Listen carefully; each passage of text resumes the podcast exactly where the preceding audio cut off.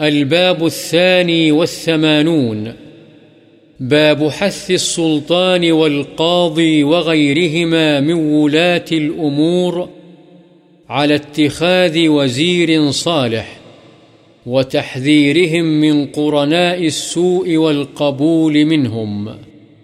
بادشاہ، قاضی اور دیگر حکام مجاز کو نیک وزیر مقرر کرنے کی ترغیب اور انہیں برے ہم نشینوں سے اور ان سے ہدیہ وغیرہ قبول کرنے سے ڈرانے کا بیان۔ الأخلاء يومئذ بعضهم لبعض عدو إلا المتقين۔ اللہ تعالی نے فرمایا اس روز دوست ایک دوسرے کے دشمن ہوں گے سوائے متقین کے۔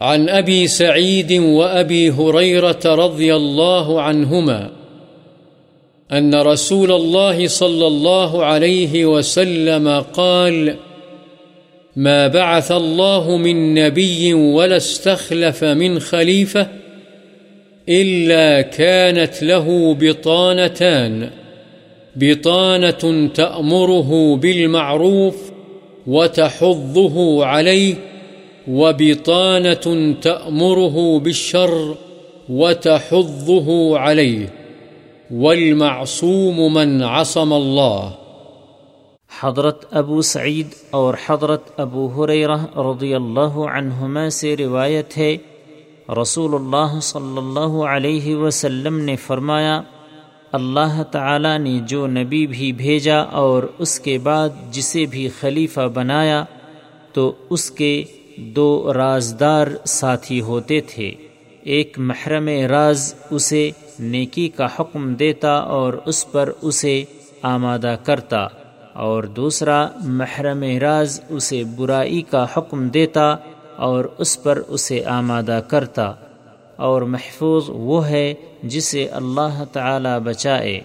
ایک محرم راز، ایک محرم راز اسے نیکی کا حکم دیتا اور اس پر اسے آمادہ کرتا اور دوسرا محرم راز اسے برائی کا حکم دیتا اور اس پر اسے آمادہ کرتا اور محفوظ وہ ہے جسے اللہ تعالی بچائے بخاری۔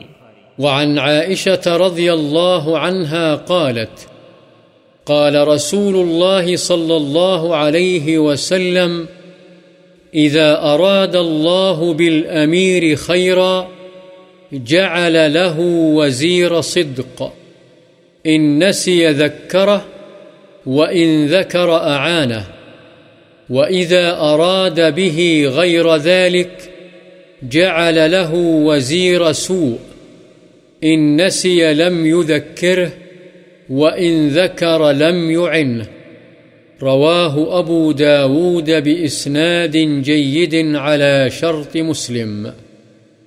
حضرت عائشہ رضی اللہ عنہا سے روایت ہے رسول اللہ صلی اللہ علیہ وسلم نے فرمایا، جب اللہ تعالی کسی حاکم کے ساتھ بھلائی کا ارادہ فرماتا ہے، تو اسے راست باز یعنی خیر خواہ وزیر عطا کر دیتا ہے۔ وہ اگر بھولتا ہے، تو وہ وزیر اسے یاد کرا دیتا ہے۔ اگر اسے یاد ہو، تو اس کی مدد کرتا ہے۔ اور جب بھلائی کے علاوہ کسی اور بات یعنی برائی کا ارادہ فرماتا ہے، تو اس کے لیے برا وزیر مقرر کر دیتا ہے۔ اگر وہ بھول جائے، تو اسے یاد نہیں کراتا۔ اور اگر اسے یاد ہو، تو اس کی مدد نہیں کرتا۔ اسے ابو داود نے جید سند کے ساتھ روایت کیا ہے، جو کہ مسلم کی شرط پر ہے۔